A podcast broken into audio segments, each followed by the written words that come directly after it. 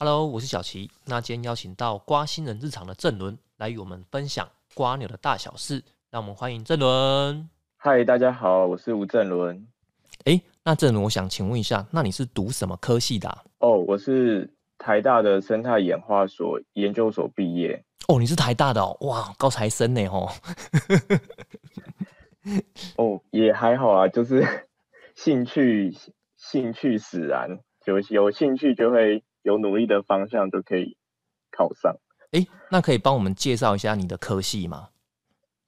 哦，台大生态演化所是以前的动物系和植物系合并，那合并之后它分成好几个系所啊，因为像现在的生物领域又多了一些生物技术啊，或者是呃一些比较应用类的，所以那生态演化所就是把那个生态面向的东西独立出来，对，所以像生态演化所的老师，大部分都是比较偏向生态学家。或者是一些分类学家的这个部分，那当然现在随着技术越来越日新月异，所以也有很多是哦，比如说应用分子生物啊，或者是用一些大数据在探讨一些大尺度的环境问题，所以也不是像以前这么呃，像是我们想象中的那种分类学家，或者是都在跑野外在热带雨林里面工作的那种生态学家。哦，了解。哎，那其实我认识你的时候啊，就是我觉得你很酷，是因为你就是对这个瓜牛很有兴趣。然后基本上呢，我觉得瓜牛在台湾啊，就是可能一般人的印象呢，它就是一个很恶心的软体动物。然后重点是因为基本上我对瓜牛也蛮恐惧的啦，吼，因为我蛮怕那个阔鱼这一类的动物这样子。那你怎么会？对这个瓜牛会有兴趣，我觉得这个非常的神奇，你可以跟我们分享一下吗？会投入瓜牛的兴趣，其实也是有点曲折的。曲折。对，对我每次都要解释蛮久的。好，那就我以前是呃，就是森林系这样，所以我们对认植物，然后还有就是很喜欢去大自然里面，呃。收集像现在收集宝可梦这样，就是我除了专精在植物的记录和拍照以外呢，那我看到其他长得有趣的动物、昆虫啊，那我也会拍照。那拍照就回来就会贴到脸脸书社团去问人家说这是什么这样。对对，然后那时候就呃那时候就刚好刚好就拍到一个高腰瓜牛，它是一种白色的。一种蛮漂亮的瓜牛，那那时候就在社团上问，然后社团上问一问之后，然后就有跟一些学者讨论这样，然后学者就说，哎，这东西可能是一个新种，然后请我帮忙去采集和调查，就是有没有更多的族群这样子，然后我们就就开始了这个过程。那因为呃一做下去，发觉说，哇，就是台湾瓜牛分台湾大概。呃，三百九十二种瓜牛，那很多都还在分类的阶段。我就觉得说，像高腰瓜牛，它一种，它是一种树栖性的瓜牛。那树栖性瓜牛，它就是比较偏热带的那种大树上才会栖息，因为它是，呃，它是要比较高温潮湿的环境才会有的。那我就觉得说，它的生态上跟一般的瓜牛真的差异非常大，但是。去稍微找一下文献，就是全世界文献都非常的少，就几乎都是夏威夷他们在做的研究。对对对，但是不同地方的瓜牛，它们演化的方向，或者是它只是都是住在树上，但是呃，它的很多的行为和生态上面都都是不一样的。那等于说这个部分都还是很空白。你就是当时是因为拍到这只瓜牛。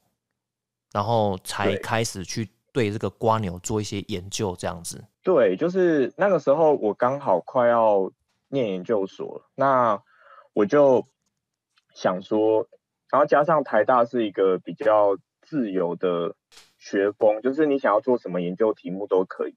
然后那时候我就是也跟指导教授谈好说，哎，那我们就来了解一下这个这个瓜牛的生态好了。对哎，我真觉得很奇怪，因为我像我去那个森林里面呐，因为哎，像是蚂蚁也很有趣啊，然后像是很多一些甲虫类的东西都很很有趣。哎，这为什么会选中瓜牛啊？我真觉得好好特别哦。然后你刚刚有提到台湾的瓜牛是有三百九十二种嘛，对不对？对，还是更多？我觉得应该会更多吧？是不是应该会有一些没有发现的新种这样子？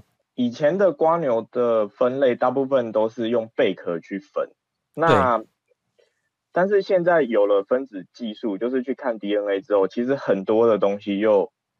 都重新改写了，所以我们推估台湾至少可能你要再增加个一百种，应该也不是问题。哇，这么厉害！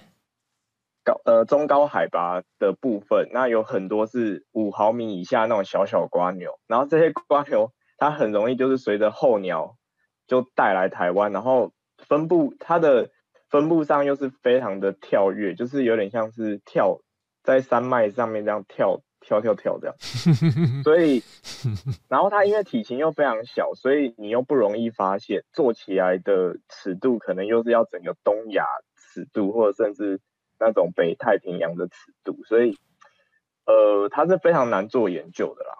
对，但是台湾来说，大概目前来说可能。大概可能海拔两千以下的，然后五毫米以上的瓜牛，大概分类上都是稳定的。知道说五毫米以下可能还有个越小那种小东西，基本上现在还有很多的分类的问题。嗯，对。那特有种就是台湾特有种，那大约又占多少种啊？台湾的特有种目前是讲说是大概七成。官方上面的哦，七成哦，这么高，哎，这很多哎。哦，对，那这个部分是跟瓜牛的特性是有关啦，因为瓜牛来说，它爬得很慢嘛，然后它们又是雌雄同体，所以等于说它只要随便遇到一只就可以又生一堆这样子。哦哦哦，对，意思说两只瓜牛就可以交配这样子。大部分的瓜牛都是，就是也是有雌雄异体的，但是大部分的。瓜牛都是雌雄同体哇，好神奇哦！对，而且瓜牛它繁殖上是很厉害，就是它交配过一次，它就可以保留对方的那个精子，所以它交配过一次，它可以繁殖个可能五次以上。哇，还有这种说，它可能一辈子交配过一次，它就可以生生个上百只后代。哇，好强哦！所以瓜牛很容易就是在一个小地方就建立起一个 很大家族这样子。对，那也可能过一条马路，哎，就完全方圆一公里都找不到另外一个雏形。但是哎，在某个地方，它就在几平方公尺就里面可能就有几十只的这个瓜牛这样。嗯，哎，那你个人呢最喜欢的瓜牛是什么？个人最喜欢的瓜牛哦，对对对。分布在蓝屿绿岛的这个斑青山瓜牛，可以再帮我讲一次吗？好，就是蓝屿绿岛的斑青山瓜牛。斑青山瓜牛，斑就是斑纹的斑，对。然后青山就是青山绿水的青山，然后瓜牛为何如此的吸引你？为什么如此的吸引？就长得漂亮吗？第一个是当然漂亮，一定是很漂亮，然后再来就是。呃，它没有很好找，对。那比如说，它只分布在蓝屿和绿岛，所以要去也不是这么容易去看到它。那你即使去到当地了，你也不一定找得到。对。所以你有拍过吗？有，但是我找到的地方是它在绿岛比较多，对。但是也没有，但是也是我可能去绿岛了五天，然后才找到一个十十只这样子。所以它真的是，就是它真的是数量非常的的零星，它可能就是哦一个地点看到一两只，一个地点一两只这样。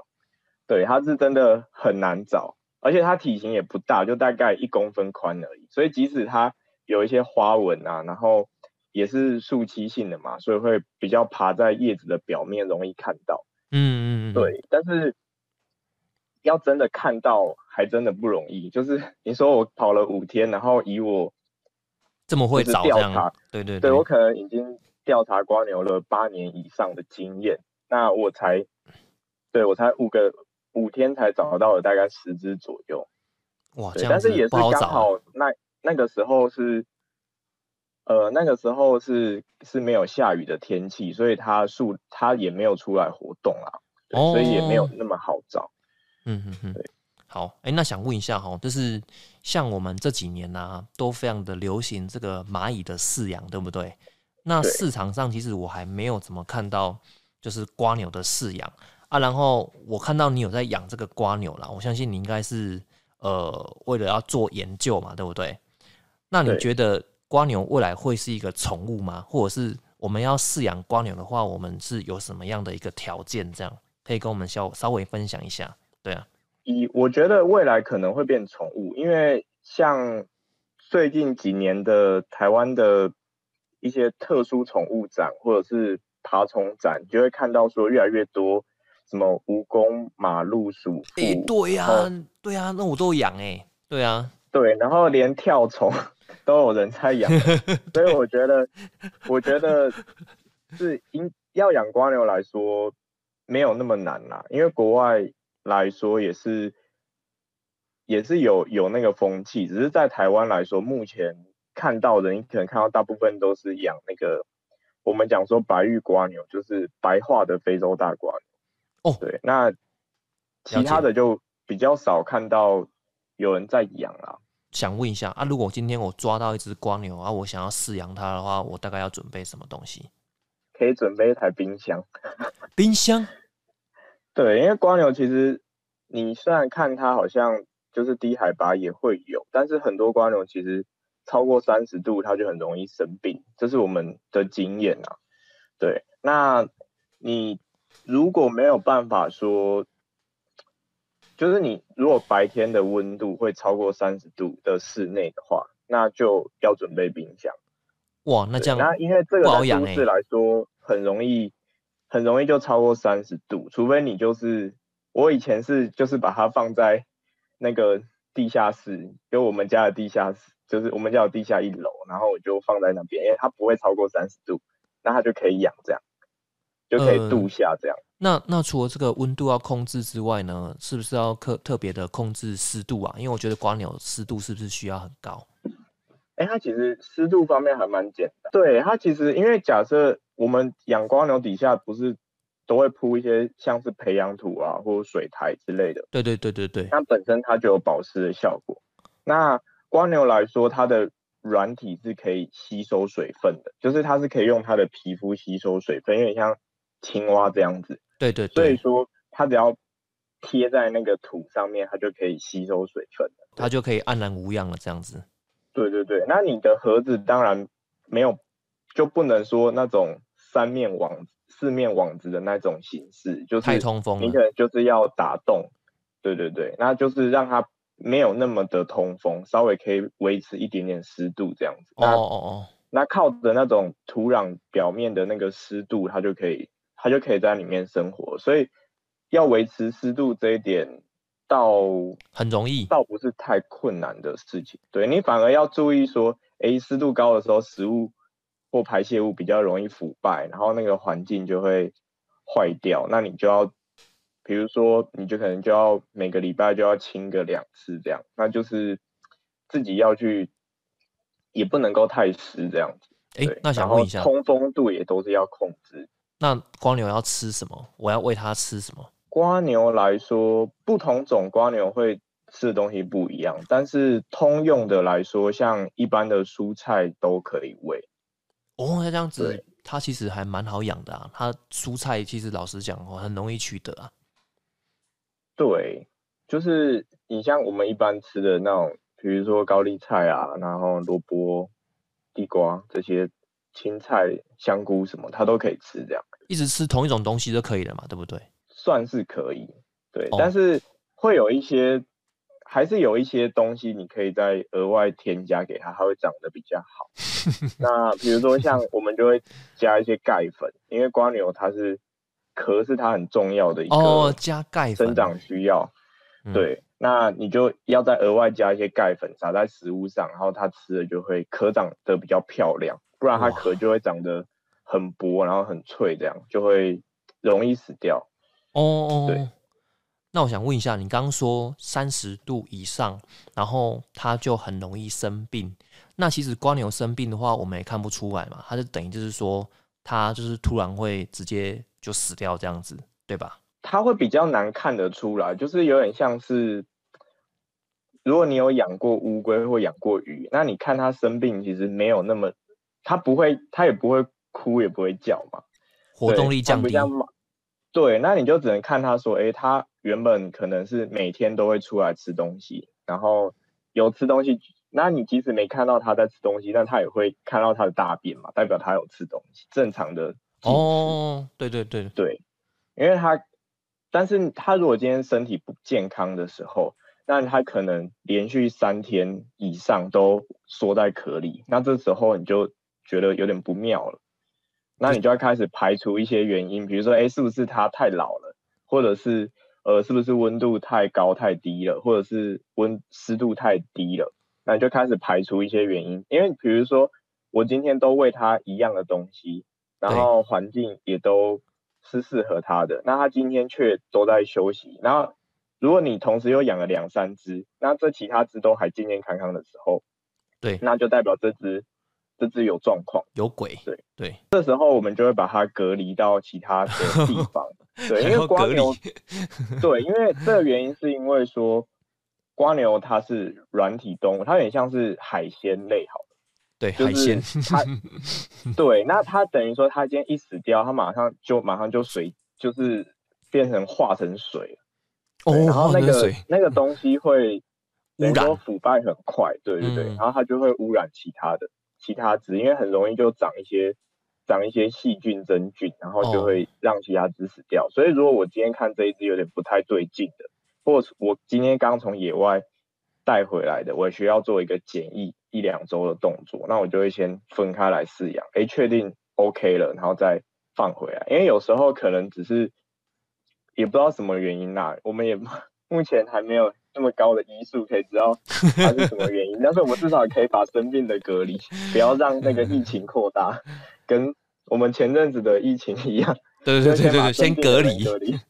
对，然后看他有没有办法自己好起来。哎，有时候其实有时候也。可能他突然就就好了，他只是心情不好而已。对啊，诶，有时候就是他可能真的年纪也大了嘛，他年纪大了就是就老了，会有点状况比较多。然后有时候就就好，然后有时候就不行。因为有时候可能是吃到的东西比较不新鲜，他可能吃到的东西比较不新鲜，或者可能有一点农药或之类的，然后他就会。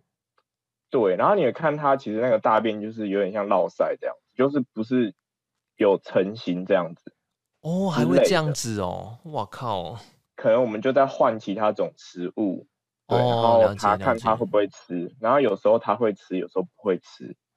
哎，对，那你刚刚有提到说瓜牛老了，那瓜牛的平均寿命大概是约多多长的时间呢？低海拔的大概是两年，但是这所谓的两年，就是它只有最后可能三个月是三个月到半年是它的成体的阶段，就是它的繁殖季，但是它前面可能要花个一年，可能半年或者一年半的时间，然后度过它的一个成长期。哇，对，所以每它会根据。呃，比如说这个物种它是分布在低海拔，或者是呃，然后再加上它生长环境的温度，然后而去决定。因为比如说，如果这个生物它是呃分布在海拔两千以下，那它在可能海拔一千以下，它就是半年就长到成体了，然后剩下半年就是在成体的阶段，然后等到繁殖季的时候就疯狂的生小孩，然后就死掉了。对，因为对瓜牛来说，它们的产卵量很大，然后那个是很消耗它们养分的。对对对，所以它们基本上有生过小、有生过蛋的瓜牛都会死掉。嗯，对，就会在几个月内就死掉这样子。那如果你今天是在比如说海拔接近两千的这个这个族群，那这个族群它就可能要花个一年半的时间才有办法长到成体，然后最后。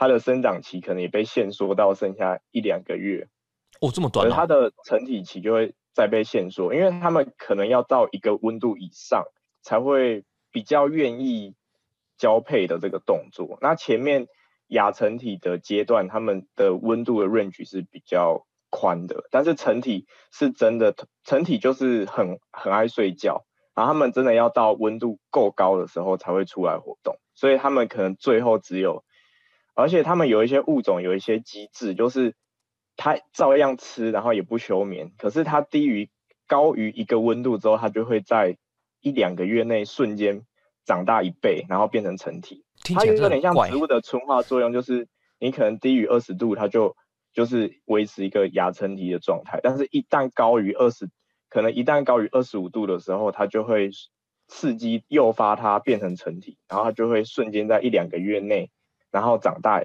长了一倍，然后变成成体。哇，这个真的是很神奇的这个动物呢吼！因为其实我也很常去野外拍摄一些植物跟蕨类这样子。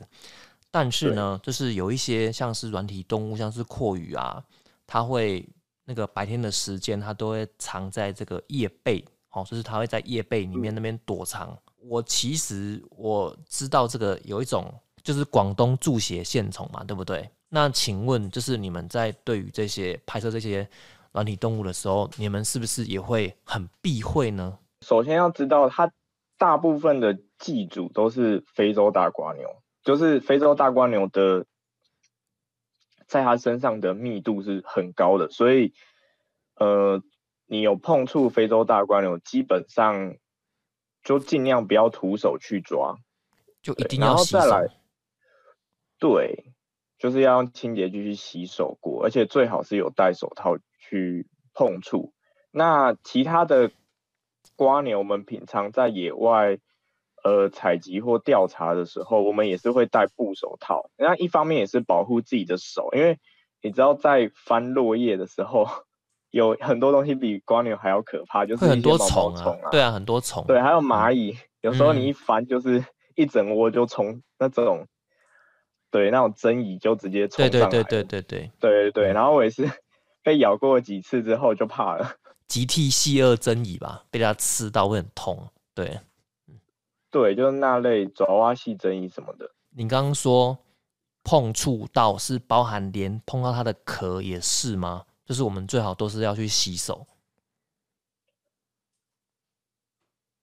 最好是，但是尤其是它，当然它一定是住在它的身体里，所以你碰到它的那种湿湿黏黏的软体的时候，一定要去洗手。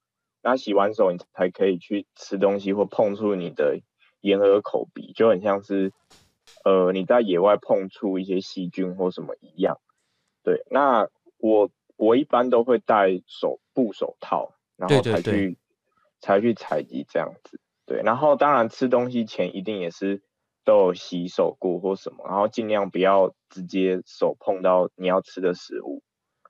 那我想问一下，你有没有耳闻，就是你一些朋友或者是一些在。就是在做生态调查的，有发生过这类型的问题啊？应该没有吧？没有哎，目前来说没有，因为它好像也要吃到一定的量才会有。对，因为它的这可能跟它的原理有关，因为因为这个真虫它其实在人体是没有办法生生活，它在人体其实没有办法生活的。那但是它进到人体之后，有点。人体会产生一个很严重的过敏反应，然后造成你你休克这样子。对对，所以反而不是说它是一个，比如说肠胃道寄生虫啊或什么什么，而是说人体因为免疫系统疯狂的攻击它，然后的那些代谢物，然后再去诱发你的过敏反应这样。哦，对，了解。所以反而感觉也是要吃到一定的量，然后它才就是你可能要吃。一只的生的瓜牛之后，你才会有足够的量。它也不是说你吃了就会出事哦。了解了解。对，但是它可能网络上也有人就什么生吞阔鱼啊或什么，然后它就很严重这样子。对啊，直接脑麻。然后再来也是要澄清，就是不只是瓜牛有这种广东注血吸虫，你就是所有的淡水的淡水生物都有。就是比如说青蛙啊，然后淡水蟹、淡水虾，其实身上都有带有这个东西。对，所以连淡水鱼都有吧？淡水鱼好像没有，它好像就是比较偏好在哦，了解了解，这些无脊椎动物什么的身上。对，所以这些东西也是，就是你要吃之前一定是要，就是他是说七十度以上，然后煮三分钟。哦，就是把它烧死没，把它烫死。对，因为它们是一种它是线虫嘛，那线虫其实就是你可以想成它，它不是细菌嘛，它比较大型，它是就是蛋白质嘛，所以蛋白质要让它变，就是有点像蛋鸡蛋要煮成固体，那你就是要在热水里面煮个三分钟，然后七十度以上，它就变固体，那等于它就失去，它就死了嘛。对对对对对对。哎，对，所以大概逻辑上是这样。那想问一下，就是其实软体动物里面还有这个是阔鱼嘛？那对，你怎么不爱阔鱼呢？对啊，你有不爱吗？还是你也很爱？我没有不爱，我就也蛮爱阔鱼的。阔鱼，哎，我我刚刚在那个厕所，就是因为最近下大雨嘛，对不对？然后就有看到那个皱足阔鱼这样子，这你应该很熟嘛，这很常见。对对对，哦，我真的觉得它还蛮恶心的。那阔鱼的种类这部分好像是不是？我看资料好像台湾好像比较少哦。阔鱼啊，台湾的阔鱼我没有很认真算有几种，但是也有个十来种这样子。应该你拍过就十来种这样子，然后没有，我没有我拍过，就是我大概知道台湾有十来种。那因为台湾的很多阔鱼都是温带的外来种，然后他们是住在中高海拔地方，然后的。分布在各个高山农场和森林游乐区这样子，对，所以我没有，就是它反而也没有到很普遍，它可能就是一个地方一个地方一个地方这样。哦，原来是这样。哎，那还有一个这个广传的这个网络影片哈，就是那个瓜牛的身上呢，它会有一种寄生虫，然后就是会让它身上呢，就是有很多彩虹的软糖在蠕动这样子。啊，我就觉得这个很神奇嘛。这个我去查过哦，是叫做彩虹吸虫。那这个台湾有吗？或者就是它只会寄生在哪一些瓜牛身上？这样还是它全部都会寄生？这个东西台湾有，然后它是一种苍蝇的幼虫，然后它会寄生在瓜牛的眼睛上，就是瓜牛是。瓜牛的触角就是有两根很长嘛，然后眼睛是在那个触角的顶端，哦，它就会一只就会寄生在一个触角上，但是有时候你会看到有挤了两三只在那个身体里面，对啊，就蛮恶心的。你刚刚说台湾有啊，可是重点是为什么是很少吗？为什么我没有看过这样子？哦，它首先它是寄生，我们是叫做追食瓜牛的。这个科的物种上，然后这个科的物种来说，台湾没有算很常见。哦，原来是这样。对，就虽然是广泛分布，可是它的数量上没有到像我们看到一些东西这样那么常见。那再来是，它通常会出现在的地方都是。但是它出现在的地方又都是比较有点人工的环境，就也不太知道是不是因为这种宿主比较容易传播，因为它的它也是一个要跨跨物种才能完成它生活史的，它必须要鸟类，然后加上这种追食瓜牛去完成一个生活史策略，就是说今天鸟吃了这个有染病的这个。僵尸，我们讲僵尸瓜牛，嗯，然后它吃完之后，它，对，它就会在它鸟的身体里面，这个虫就会经过鸟消化道，就可以促进它去产卵。那所以鸟的排泄物里面就带有这个虫卵，就是苍蝇的，就这个卵这样子。对，然后呢，那今天瓜牛在爬行或者在吃一些叶子的时候，那就把这东西就吃进去了，然后所以它又在瓜里面成长孵化这样子。所以才会为什么它要寄生在它眼睛上？除了说它有一种就是外观上的一种彩虹的效果以外，就是它其实会有点控制这个瓜牛的大脑的行为，去让它会很反常的在白天，然后一直往高处去爬，对，然后它就很容易被鸟又在吃掉这样。哎，那想问一下，那你有没有拍过，或是你在哪里拍过啊？我其实我蛮想要拍这种东西的，对啊。哦，我目前我目前还没有看过它。哦但是哦，这么神奇哦，是哦，对，但是它感觉它在台湾的族群不是很稳定。对啊，我觉得在野外这样子观察那么长的时间，我还没有看过这种你刚刚说什么追食瓜鸟哦，很少所以食。瓜牛其实也是一种菜虫，然后它也可以在人工环境，就是校园、公园什么出现。对，但是它的数量上就不会到很多，所以嗯了解，有时候偶然之间被拍到，因为就是刚刚讲它的反常的行为会在白天，然后又爬到叶子尖端，就很容易被、嗯被看到。但是它这个就运气运气，就有时候你可能这个人说这里有，哎，那你可能过你要你知道之后过一个月去看，哎，它族群又没了这样。哦，好神奇哦。但是它就但是这个东西又蛮神奇的，它就是等于说，哎，好像全世界都蛮广泛分布的，哦对，但是还不知道有几个种啦，但是至少至少在全世界从温带到热带都有看都有记录到。嗯，了解。对，而且它都是只只出现在某个属而已。哦对，原来是这样，还蛮局限的啦吼。嗯，那如果我去野外呢，我想要观察这个瓜牛啊，那有没有一些技巧或者是一些方式来跟我们分享一下？哦，好，那首先瓜牛它是喜欢潮湿的环境嘛，所以说最好的观察的时候就是下过雨之后，最好的地方就是下过雨的晚上。但是如果你觉得晚上比较危险的话，那你就是可能午后雷阵雨之后的傍晚，那是一个刚好天气有点阴阴的，或者是前一天晚上下大雨的清晨的时候，那你可以赏鸟完，顺便去赏瓜牛，它就会在一些山路边的的山壁上，或者是山路山路边的一些石头有长青苔的石头表面就会爬出来，这样。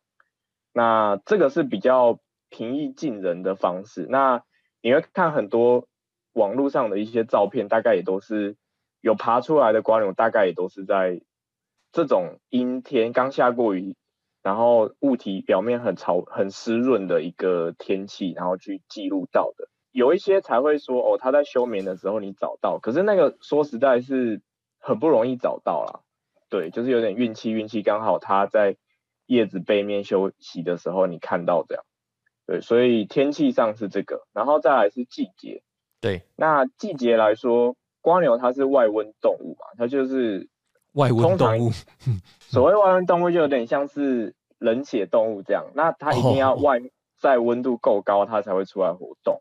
哦，好，那一般来说，低海拔的瓜牛就是大概二十度以上。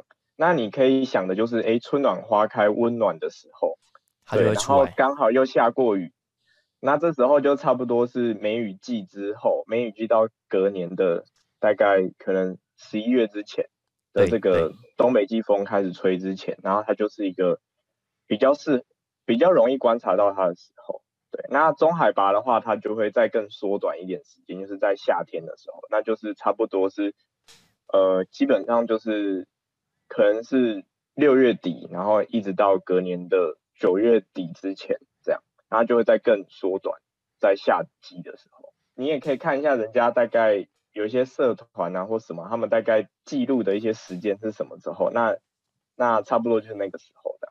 诶，那可以跟我们分享一下，就是瓜牛是什么社团呢、哦，好，目前最大的是脸书有一个叫呱呱园哦，呱呱园哦，社团，对对，瓜牛的 瓜，然后园地的园，对，它是特生中心创办的，然后它是它应该是二零一三年到现在，所以也也大概十经营了大概十年左右，对，所以他就累积了也蛮多的观察记录，那你就可以可能搜寻物种的名称啊，或者是大概稍微爬文一下就知道说，哎，大概真的差不多就是现在开始春天，然后慢慢的一直到秋天，就是瓜牛的活动期，就会有特别多的记录这样。哇，很有趣耶。那你知道蜘蛛的社团叫什么名字吗？好像叫株式会社，哎、哎，对对对对，我就知道好幽默、哦。那你知道蝴蝶的社团吗？蝴蝶的我记得有好几个社团，但有一个蛮有趣的，叫叠叠乐。跟你这个呱呱园好像有点像，对啊，他们应该都是差不多同一个时期创，因为都是特生中心他们那那个那个时代想要推广公民科学去做生物记录，然后有一系列的各个生物领域，然后还有一些比如说像路杀或什么主题的，就慢慢出来这些设，就是配合那个智慧型手机的发展，然后就。大家就很方便用手机就可以拍照记录。哦，对啊，对啊，对啊。重点是你也知道株式会社啊，啊，你你不会觉得蜘蛛也很酷吗？我觉得蜘蛛很很难搞哎。不是蜘蛛不是很多，你比如说你有时候想要拍一个好的画面，然后你稍微移了一片叶子，或者是你可能稍微。踩到一个草丛还是什么惊扰到它，它就弹走了。对，它就是直接就是自由落体，然后就就溜走了。哦，所以说，因为我觉得就是在野外，我觉得拍摄蜘蛛真的是很多乐趣。这样子，它的那个身体的那些构造啊，还有它的那个外观，我我相信你应该也很有兴趣。但是你你会没有拍，是因为觉得你呃，你是觉得它难度很高就对了。而且蜘蛛。我知道蜘蛛是有季节性的，就也不是说它一年四季都待在那边，可能也有季节，就是可能还要看一些微环境或者什么，比如说今天如果除草过，或者是怎么样之后，然后或有下雨没下雨，然后有很多就看不到了。当地很厉害的人，然后才有办法跟你讲说，哦，就这条步道有哪些哪些种类，然后你可以开始去找这样。嗯，那相对来说，瓜牛。还蛮轻松的哦，他都爬那么慢。呃，也也也不是哎，就是他等于说还有很多知识空缺吧，你也不知道说他到底喜欢怎么样的环境。相对他蛮好拍照的吧？也也没有哎，因为很多时候它都，很多时候瓜牛也很怕一些风吹，就是很怕震动。对哦，你要等它就是。要伸出那个壳这样子嘛，对不对？对，然后所以我才会说，哎，有时候下过雨的天气，然后它刚好爬出来的时候，然后数量又够，就可能沿路有几只几只，那你就可以去拍它这样，因为他动作真的有够慢的，所以我常常就是知道，哎，这个点有，然后我就大家可能记个坐标，所以我用 GPS 记个坐标，然后再往前走个，可能我就再往前继续拍，因为。加上拍照的时间或什么，哎，可能又过了一二十分钟，他刚好爬到比较出来的地方，然后我就再回来再去拍照这样。你没有带一些就是就是类似像喷雾器有没有？然后他如果惊吓到，然后它缩进壳里面，那你就把它一直喷水，它会不会就马上就跑出来了？不会啊，不会啊，哦，不会哦。好，瓜牛比较它比较害羞。哎，这样你说起来，那个瓜牛也是有。它难搞的一面呢，吼，对啊，蛮神奇的。对对对，就是你用呃不干尽量不干扰大自然的的方法的话，那真的是不好拍。那如果假设你是学术研究的话，当然我们可能本身就会呃有就可能会采集样本回去，那我们就是采回去之后再再拍这样。对，那他那时候你也可以拍到一个他出来活动的一个画面。你目前大概有拍几种瓜牛？我目前拍过，我没有只我没有认真数过，但是台湾目前官方记录是三百二十九种。我刚刚去查了一下，确切数字是三百二十九种。哎，三二九。那嗯，我自己拍过的应该应该有到两百种，很多哎。你拍的这个比例很高哎。对啊，花牛的好处是。它的分布范围都很小，可能就是比如说台湾的北中南东，它就它就可能就分了五到十种了。所以如果你今天等于说，哎，我今天一趟行程往北部跑，那我可能就可以记录个二三十种。那我今天又跑到低海拔或中海拔，哎，我又可以记录到不一样类群的东西。所以你整个其实跑下来要经年累月的这样记录下来，不会到很难。对，然后当然我们也是有时候会稍微跟一些朋友，就是在地的朋友去打听一下消息，来知道说一些特定的物种，它大概出现的季节和哦，和甚至地点比较容易找到地点，那就比较方便了。它其实有点类似植物，就是如果你知道它的分布区域，然后分布海拔，然后微环境大概是什么，你就可以蛮有机。然后只要天气又 OK，你是蛮有机会找到的。就对，植物就没有脚啊，所以就固定在那边让你拍啊。对啊，对，就是我们基本上这样调比较台湾有比较完整资料之后，差的就是你去的当天天气好不好，这样 有没有下过雨，或者一个礼拜没下雨，那你就完你就很难找，翻朽木、翻石头，翻到翻到昏倒。现在有有没有书籍是叫做《台湾瓜牛图鉴》？有，就是二零一三年特生中心有和林务局有出一版《台湾瓜牛图鉴三》，然后这本是台湾目前最新最完整的图鉴。对，它里面至少应该也有三百种以上吧，对不对？三百二十九种就是这本书出来的哇的一个资料。那当然后面可能还有再增加个二十个种，然后或者是一些物种的。变分类的变更大概又再加个二十种左右，但是基本上它从前面科和属都已经稳定下来，那剩下物种可能又再多个几种，它已经比前面几版都要多很多，实用和完整。对，哦，哇，好厉害哦！哦，不过它已经绝版了，因为它只有一刷，所以一刷大概一千五百本就一下就卖完了，这样它就没有再好可怜哦。对啊，好可怜。对，因为这种卖这种图鉴，通常都是 就是只有特定某些人士会买。对他当初也是有点是推广性质的啦，就是有活动他就送现场的人有回答问题就一本图鉴这样。你有没有你有没有收到啊？你有没有收到这本书？